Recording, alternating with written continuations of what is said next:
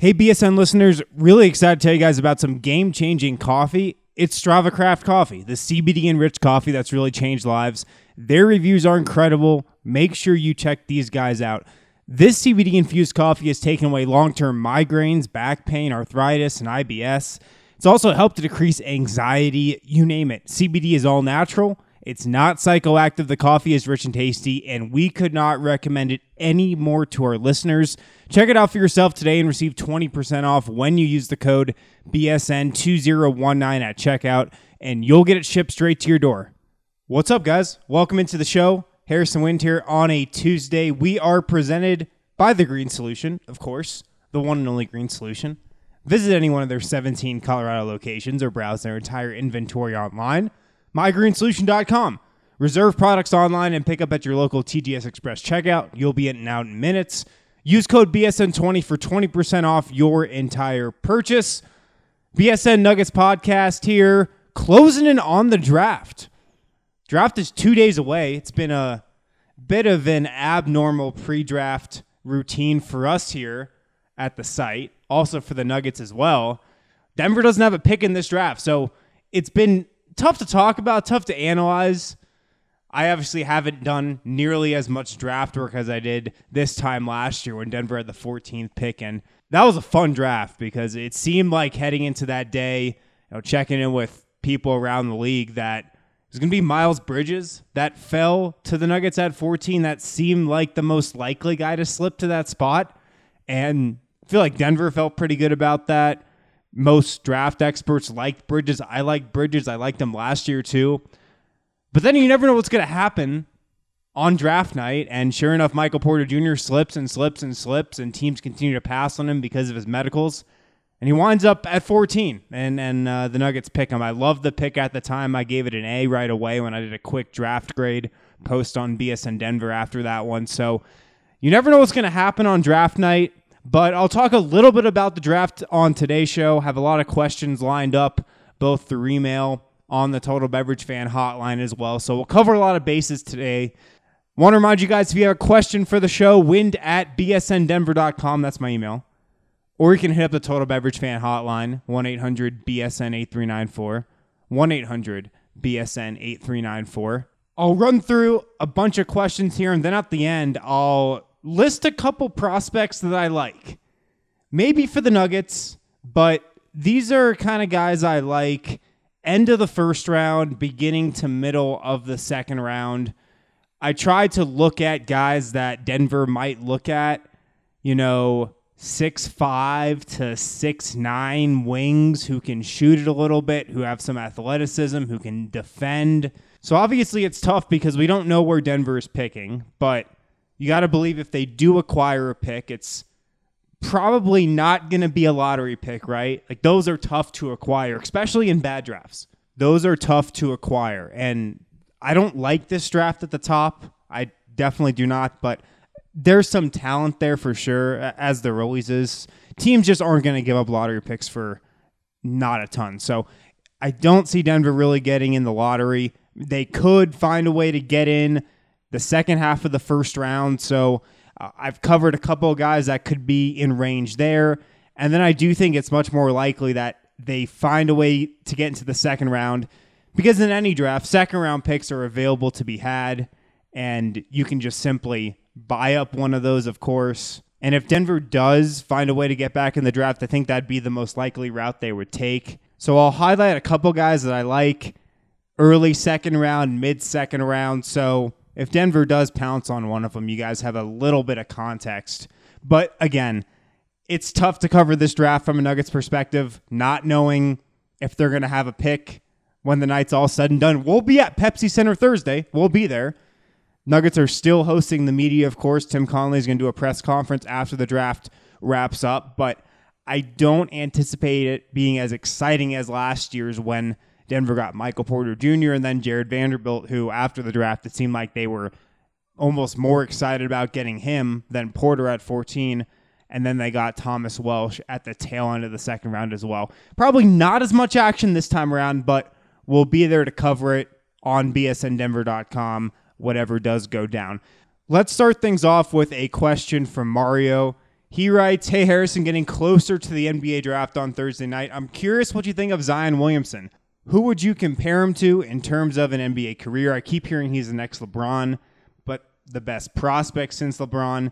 The experts say he'll be a combination of LeBron, Charles Barkley. He'll be the most dominant college player to enter the NBA in forever. The hype machine has been on full blast for Zion since the college season. Real quick, Mario writes, I don't see Zion as being anywhere near as good as LeBron or Barkley. I've even heard him being compared to Shawn Kemp, which is a huge stretch because Kemp was much taller. I see Zion having a similar career to Larry Johnson at best, and at worst, the big nasty Corliss Williamson. Zion is, in my opinion, will be limited by his lack of height and being so heavy. We've never seen a player at that height weighing 285 pounds play in the NBA consistently and healthy over an 82 game schedule. The biggest problem Zion has is he can't shoot it from outside. Charles Barkley was a great shooter from outside. LeBron got better over time. Pretty sure Charles Barkley was like a sub 30% career three point shooter, Mario, by the way. I think the best player to come out of this draft will be Ja Morant. His game and skills are perfectly suited for today's NBA. Love your thoughts. Thanks, Mario. So, when it comes to Zion, and yeah, Charles Barkley was a 26% career three point shooter. His best three point shooting season ever, 34%. Zion Williamson shot it better than that last season in college. I think his shot from where he is at his point in his development is actually very encouraging. I mean, you don't think of him as a shooter at all, yet he shot 34% from three last year. I think over the final couple months of the season, he shot around 40%. So I think his shot is actually going to project well. I, I, think his form is fine and his free throw looked all right. So I'm not worried about him as a shooter. Here are my thoughts on Zion. I love Zion as a prospect. I think he's clearly the number one prospect in this draft. Definitely one of the better prospects I've seen come across the college ranks since LeBron.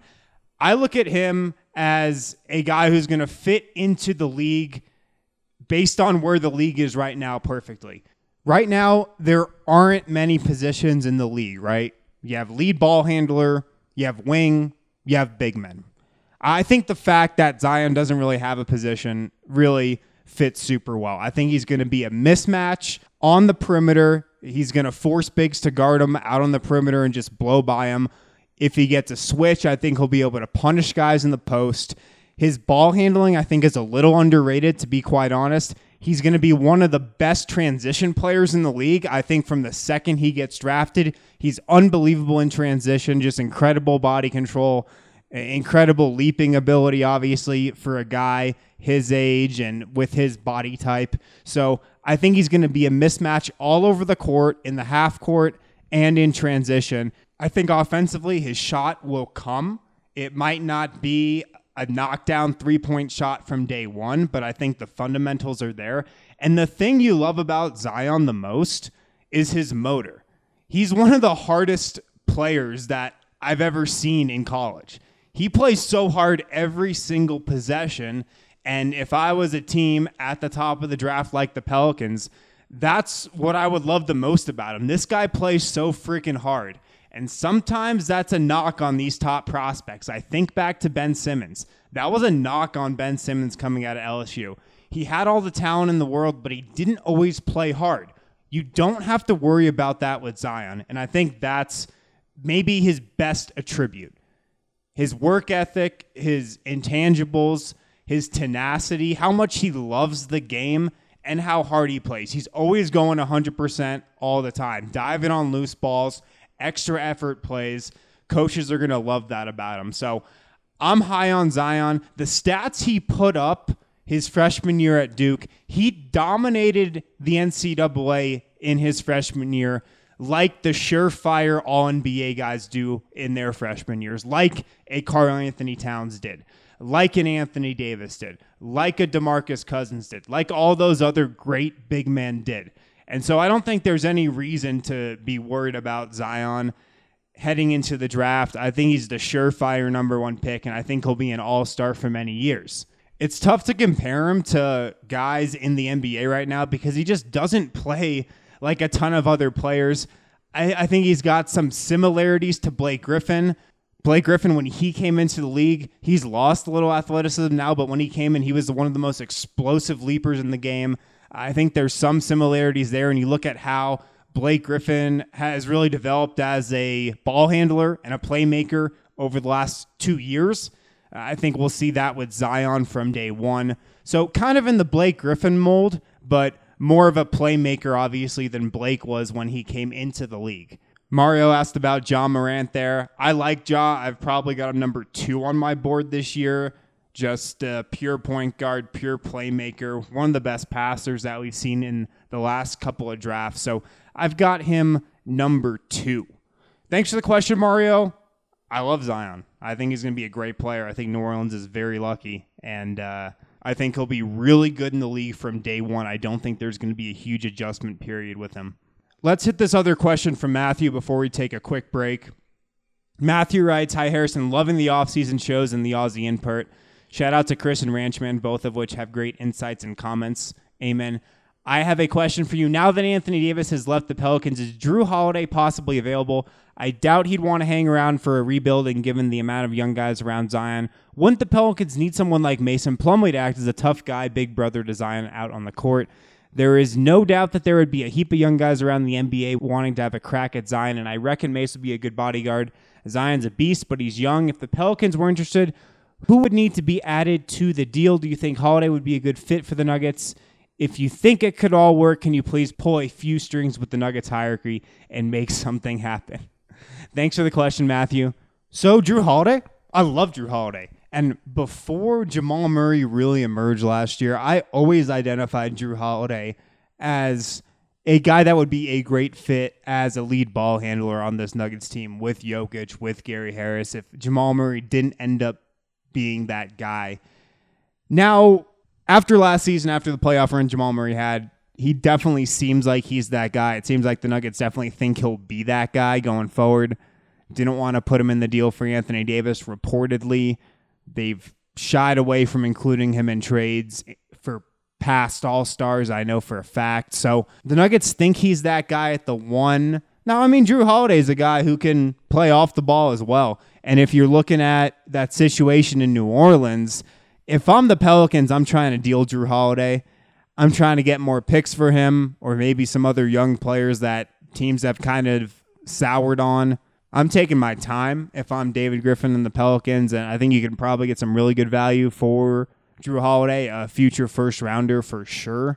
Now, I don't really think Denver has the ability to offer something like that up. Like Denver's future first rounders probably aren't going to be lottery bound, but you know maybe New Orleans would be interested in a future first round pick or so. I don't really see a Plumlee for Holiday trade or something built around that being in the cards. I gotta think Denver would have to throw some more attractive players the Pelicans' way, whether that was like a Gary Harris or a Malik Beasley. So all in all, I liked, really liked, loved the idea of Jrue Holiday here, kind of before Jamal Murray's emergence. But now, after Murray's really established himself in the playoffs as that fringe all star guy and likely heading towards a collision course with an all star berth maybe next season, I don't really see Holiday being in the cards, but I still think he'd be a great fit. Just doesn't seem super likely in my book. I did also get another question on Twitter. This came in from Mikey about Mike Conley. He said, Hey, Harrison, been listening to your podcast lately. Great stuff. With Memphis likely drafting Morant at two, what do you think of a Gary Harris for Mike Conley move? And then moving Murray to the two guard. I'm not an expert in cap space and trades, but is this feasible?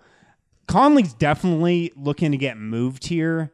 I don't know how much sense he makes for the Nuggets. I mean, Conley kind of getting up there in age a little. He's 31. Definitely doesn't have the pop he's had in recent years. He's also coming in here under a big salary. Uh, that's been the thing attached to Conley. That's been a little bit of a detriment in terms of Memphis trying to move him. He's on the books for 31 32 and a half, sorry, 32 and a half million next season and then has an ETO early termination option for 2020 2021. So he could be a free agent after next season. Um, everybody's always trying to move Jamal Murray off the ball and I don't really get it to be honest. Like he's not a natural point guard, but I think he's a fine point guard prospect in this day and age when point guards aren't like necessarily the classic point guard that many people think of. Most modern day point guards are in Jamal Murray's role. And I know he's got a ways to go with his ball handling and his passing and his decision making, but I think he can get there. And he's just 22. So I don't really get people that always try to move Jamal Murray off the ball. I think he's a point guard long term. He wants to play the point guard long term. He doesn't want to play off the ball full time. He was a point guard every step of his life at every point in his basketball career, except for that one year at Kentucky when he played off the ball next to Tyler Ulis. So I think that is still in a lot of people's heads, but I don't think the Nuggets really want to move Jamal Murray off the ball either. Uh, so I think he's the point guard for this team long term, you know, unless something goes awry here next season. And I don't think they would bring in Mike Conley to necessarily move Murray off the ball. I like Conley, though. I think he's still got a few more years left at this level, uh, maybe like a fringe all star level. I'd keep an eye on Utah maybe to get him, maybe Phoenix too, with their kind of need for a veteran and a point guard as well. They've had a hole at point guard there for a while, but I don't really see it in the cards for Denver because moving Jamal Murray off the ball, I, it's not something that really makes a lot of sense to me. I don't think it's something that makes sense to the Nuggets either. Hey, if you guys aren't subscribed to bsndenver.com, right now is a great time to get in. An annual pass right now on bsndenver.com backslash subscribe only ends up costing you $3.33 a month. With that, you get a free t shirt from the BSN Denver locker. Nuggets, Rockies, Broncos, Avalanche shirts on there. Of course, you also get access to our great content across all our sports.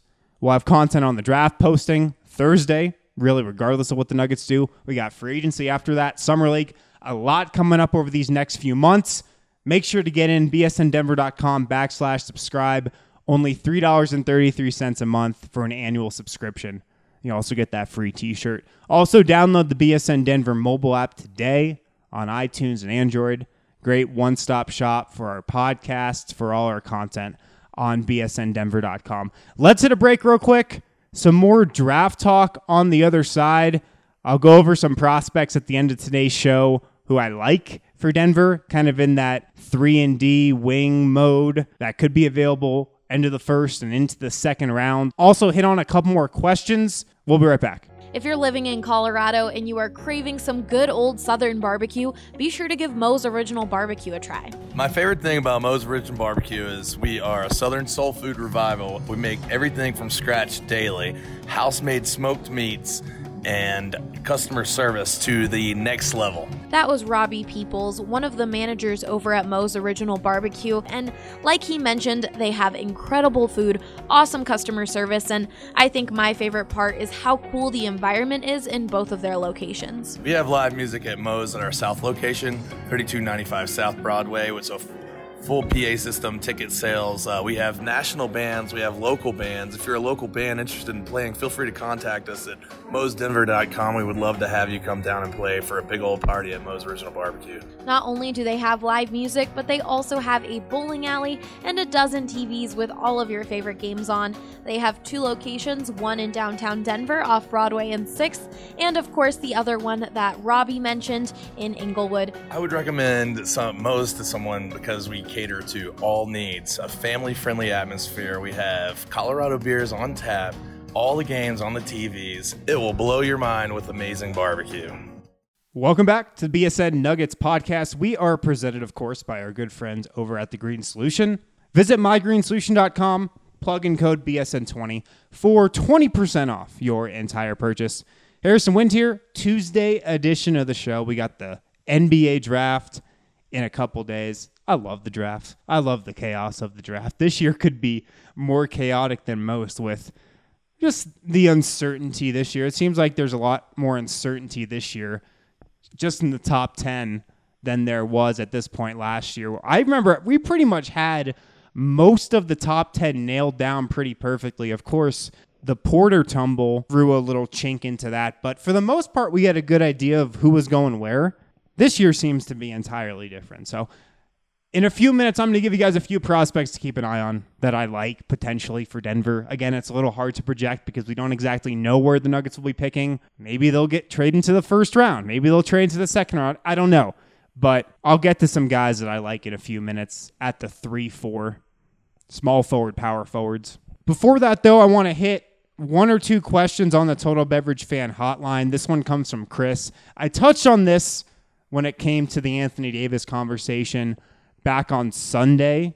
You guys can catch that episode where I really just kind of made my big points about why I agreed that the Nuggets made the right decision in not trading for Anthony Davis. But Chris had another point about that. So let's hear what he has to say. Hey, Chris in Denver. Um, we're, we're, we're, we are sitting in the aftermath of the Anthony Davis trade, and there's been a lot of takes about you know the Nuggets and they had the offer with Murray, and they you know they just just wouldn't include him for Davis, and yeah, it's received some pushback, some kind of questioning, and yeah, first off, I I I just like to you know wonder why. I mean, Davis has made it clear that he's a one-year player and the way he conducted himself towards the tail end of his deal with uh with New Orleans, you almost wonder, you know, how is he going to, you know, is, is he going to give a hundred, hundred percent in the finals? Is he going to play through what he needs to play through to uh, to make the court like Kawhi did? I'm not sure if he could do that. And moreover, you look at what Jamal Murray is doing as a 21 year old point guard the types of the types of players and point guards specifically that have seasons that good at eight their age 21 year season or younger. I mean, the list is almost all stars. It's not, you know, it's not foolproof. It's not, uh, you know, it's it's not a uh, it's not a failure proof list, but they almost all turn out to be stars.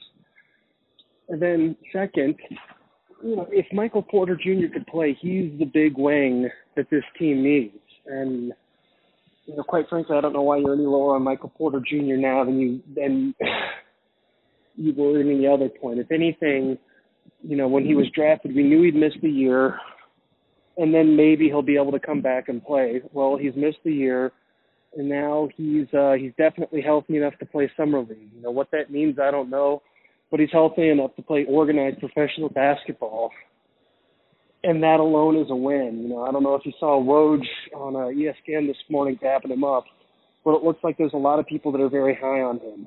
And you know, I'd just like to say to, to Nuggets Nation, you know, you know, have some patience. You know, what are your thoughts on this? Um, why do you think uh, you know, what we've been seeing isn't quite good enough? Uh, as always, appreciate your time. Love the show. Keep the great work, and go Nuggets.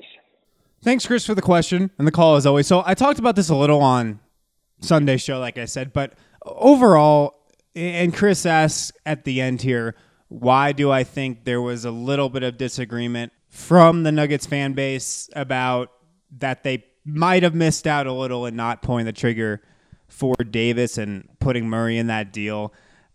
I just think the taste of success and a little bit more this year than I think a lot of fans thought they were going to get has probably accelerated the timeline in a lot of people's minds. And I've been stressing to you guys that this success that Denver had this year, the regular season success, and then winning around the playoffs, that was never going to accelerate the timeline that the Nuggets have at Pepsi Center in their offices there. That's one thing they've been adamant about throughout the entire year, throughout the entire playoff run, with how young this roster is. Whatever was going to happen wasn't going to really accelerate the timeline that they had in their heads. And that's probably going to frustrate some people who saw the Nuggets get to the conference semifinals, lose to a team in Portland that Denver was better than. And then you've got the Warriors' future kind of up in the air with all the injuries you can look at a team like Denver and say, man, if they hit on a big move, they'd be in the driver's seat for maybe a title next year. So I think that's maybe the frustration.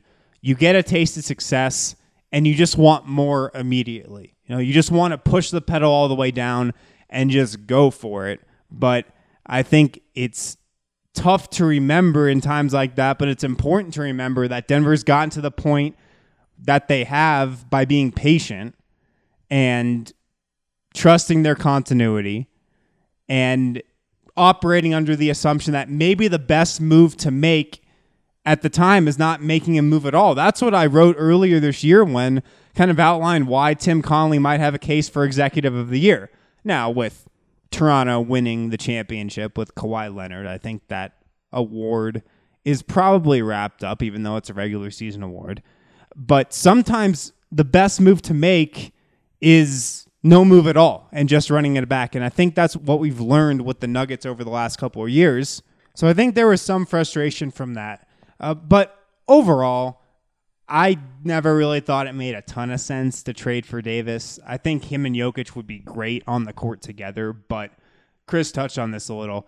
How Davis conducted himself in New Orleans over the last six months of his Pelicans tenure, I thought that was embarrassing.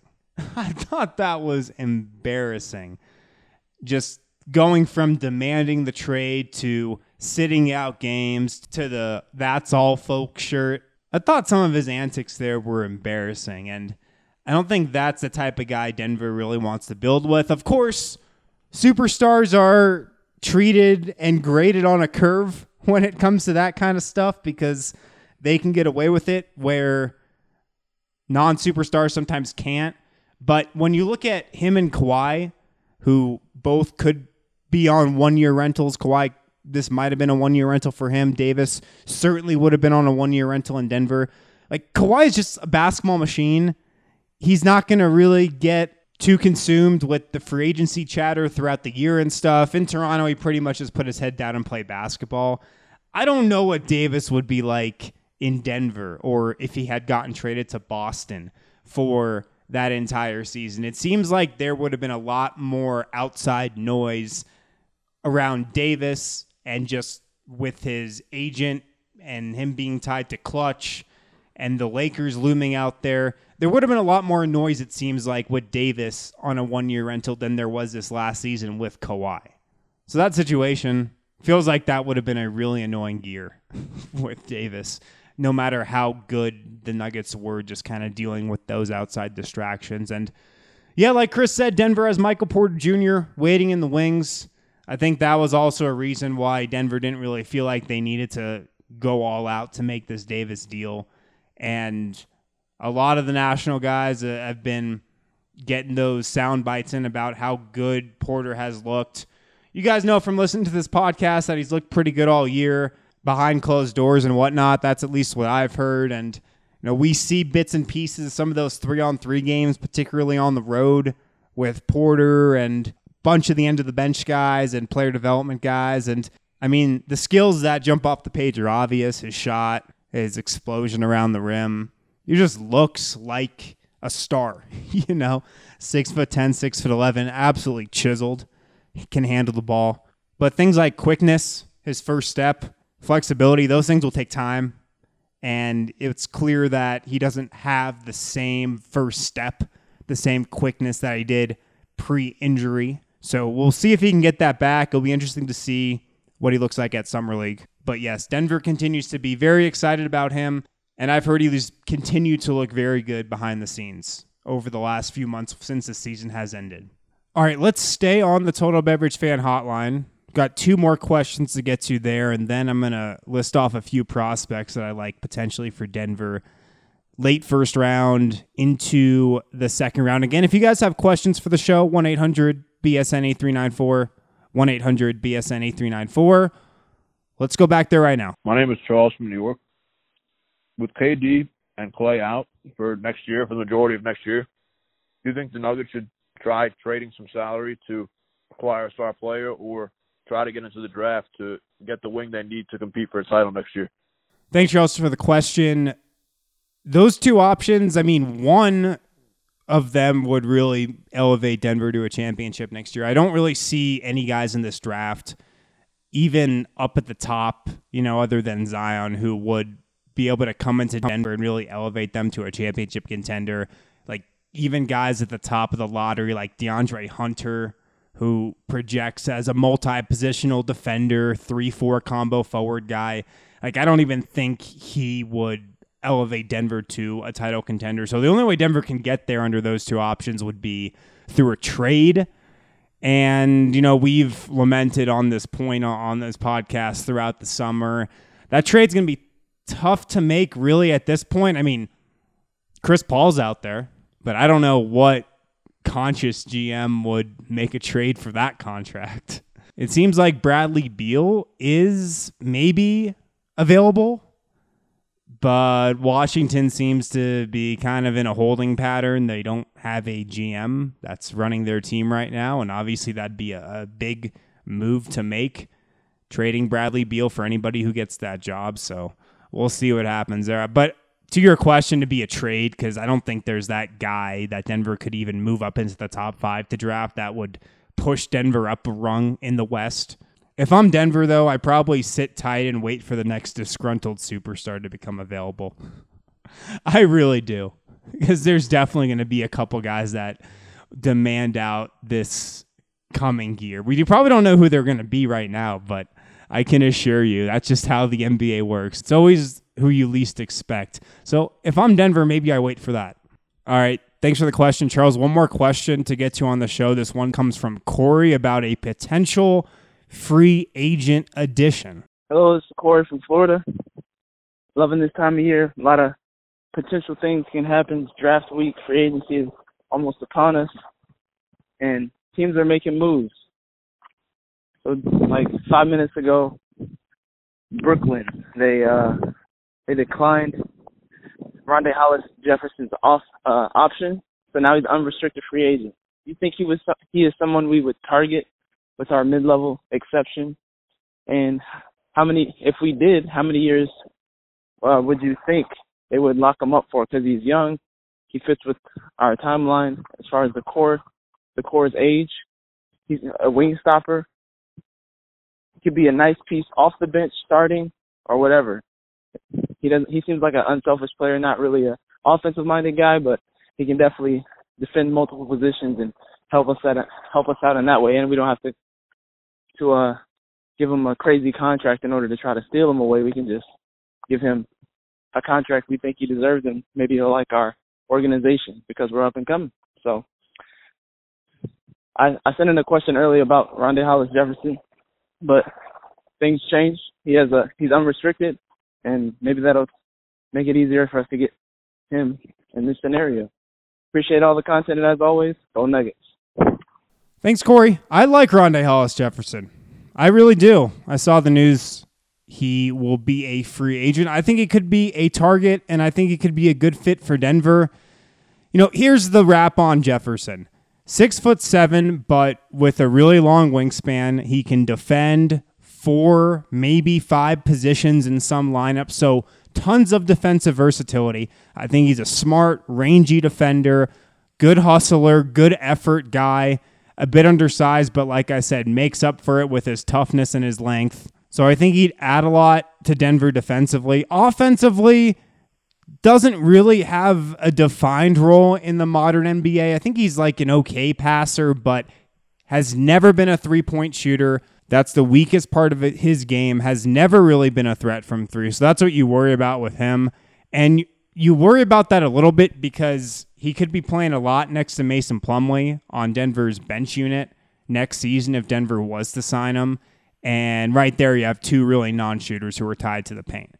So, not a great fit bench wise, but I think he's skilled enough and I think he hustles enough where he could make an impact with the Nuggets, just maybe not next to Mason Plumlee. He'd also be pretty cheap.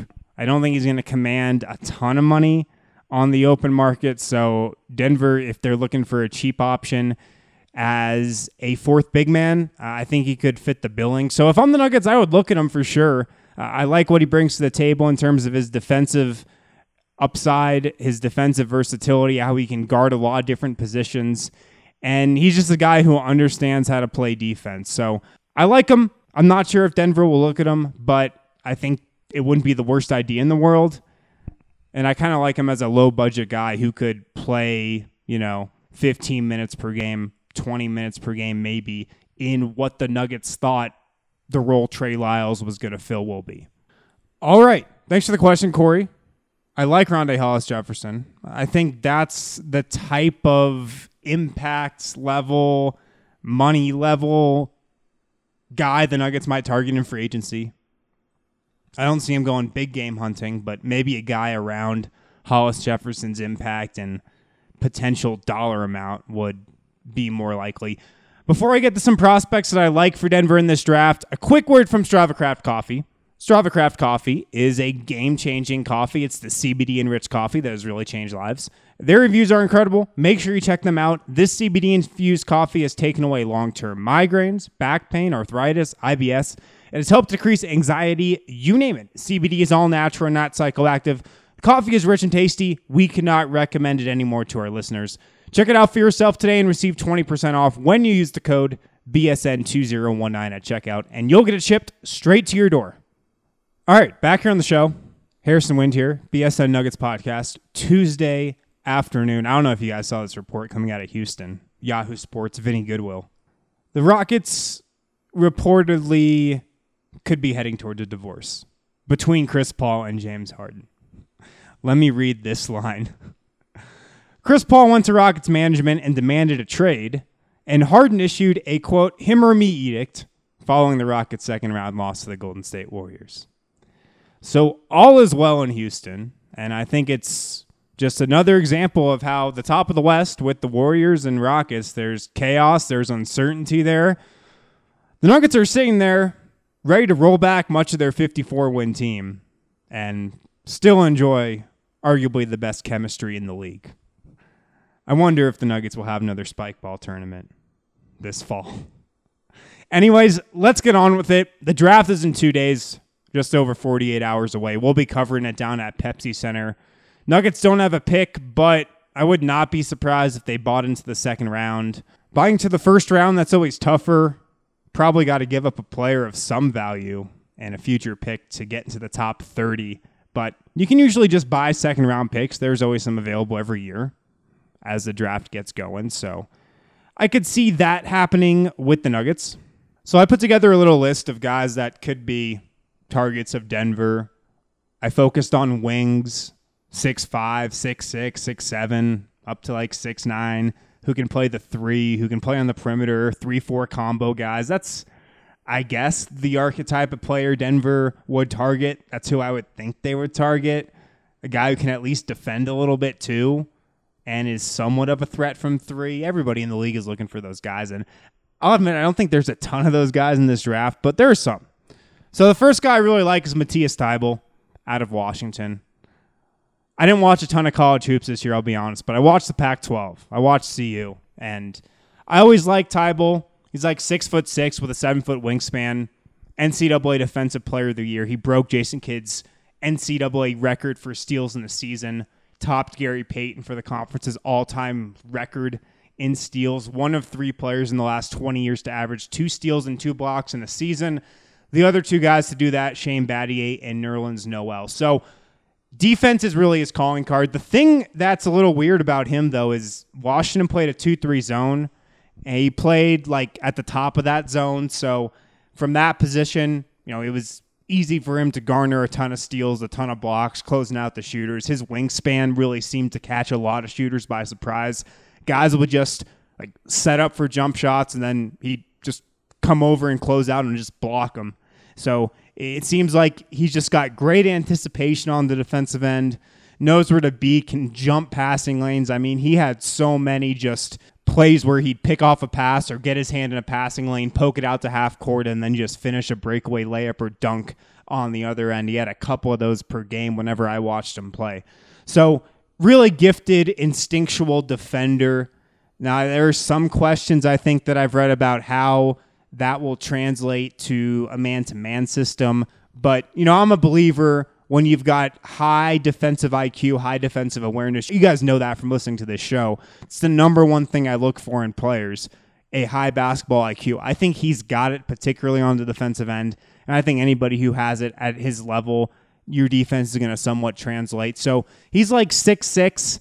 You wish he had a couple more inches, but you got to think he's going to project to be a pretty solid defender big steals guy, big block shots guy from the guard and from the wing position at the next level.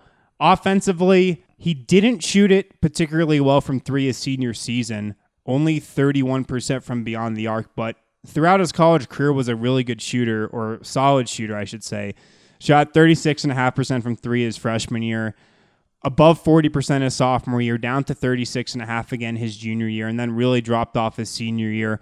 But he was a really good free throw shooter uh, from the line his senior year, shot at 85%. So that projects pretty well. His shot kind of reminds me of Torrey Craig. A little bit of a hard shot, not the softest shot in the world, but it seems like he could be a fine shooter going forward. So I don't think that's like a huge concern. But I like him for his defense. I like him for his defensive awareness, his defensive IQ, his ability to get steals, to get block shots. Just seems like a really active and engaged and savvy defender. And I love those types of guys. So he's projected to go end of the first round. Maybe if he slips, he's a guy Denver trades up for if they like him. A couple more guys I like. Chuma Okeke from Auburn, six eight combo forward. Kind of reminds me of Kyle Kuzma, to be honest, but way better defensively. Seven foot wingspan. This guy went to Auburn, and if you guys remember, he tore his ACL late in the season.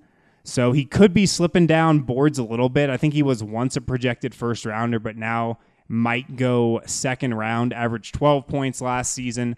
Shot it really well from three, 38%. Decent from the line, 72% but he's a big body. He's strong, really good looking three point shot. But defense seems to be his calling card. Averaged two steals a game his sophomore season this last year for Auburn, over one block per game. So the thing about him, of course, is the injury. Not expected to play until like January after he tore that ACL in the Sweet 16 against Carolina.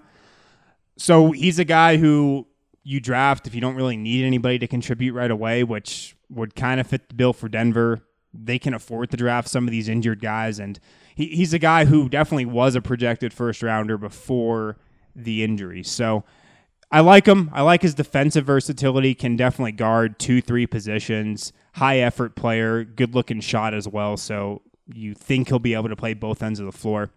Terrence Mann from Florida State, I think, is kind of interesting. If the Nuggets are looking for shooting and athleticism, he could be that guy. Six seven wing can really shoot it. Thirty nine percent from three last year as a senior. He's probably a middle second round guy, but Florida State, the connection is there. They drafted Malik Beasley out of Florida State a few years back, so you got to think they've got a good evaluation on Terrence Mann. But you know he can really shoot it, and he's a crazy athlete. So maybe Denver will look at him. KZ Okpala is another interesting guy, I think, for Denver. He's probably the highest projected guy that I'm going to list off here. Middle of the first round, I've seen some mocks at him. Uh, late first round, early second round. So quite a bit of range on him, and that usually signals that front offices are a bit divided on a guy like him. Super tall, six foot nine, six foot ten, with just like a crazy seven foot plus wingspan really long, kind of a late bloomer. Played at Stanford these last two years. And his freshman year, he was a terrible shooter, not a good free throw shooter, under 70% from the line. This year, a much improved three point shooter, though 37% from three. Still didn't shoot it great from the line, but totally remade his shot for his sophomore season. And it really changed his outlook from three. He's super long, super rangy, super athletic, gets his hands in passing lanes. You can see the upside just because of his frame. I mean, there aren't many 6'10, 215 pound guys who can defend and can shoot from three. So he certainly fits that bill. And you got to think he's a guy, if he adds a little bit more weight, he's super stringy right now, but if he adds a little more weight, he can defend three positions maybe. So potentially versatile on the defensive end of the floor.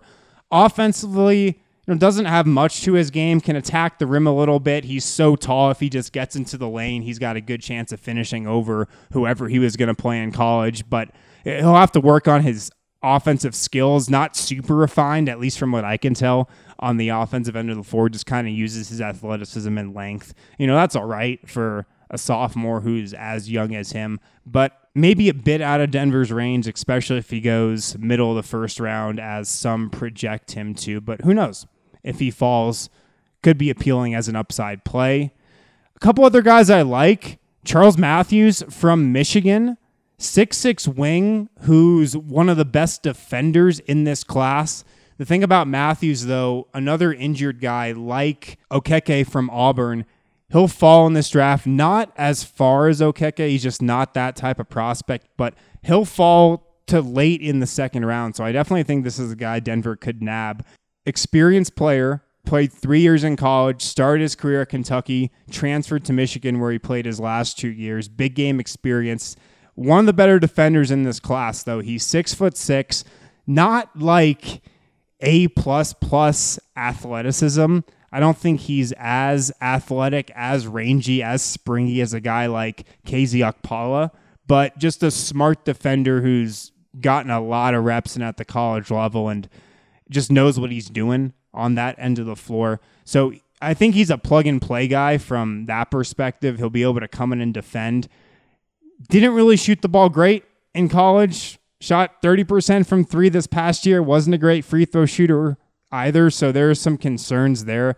Denver had him in for a workout last summer. He was in the pre draft process, pulled his name out, returned to Michigan. So there's a little familiarity there.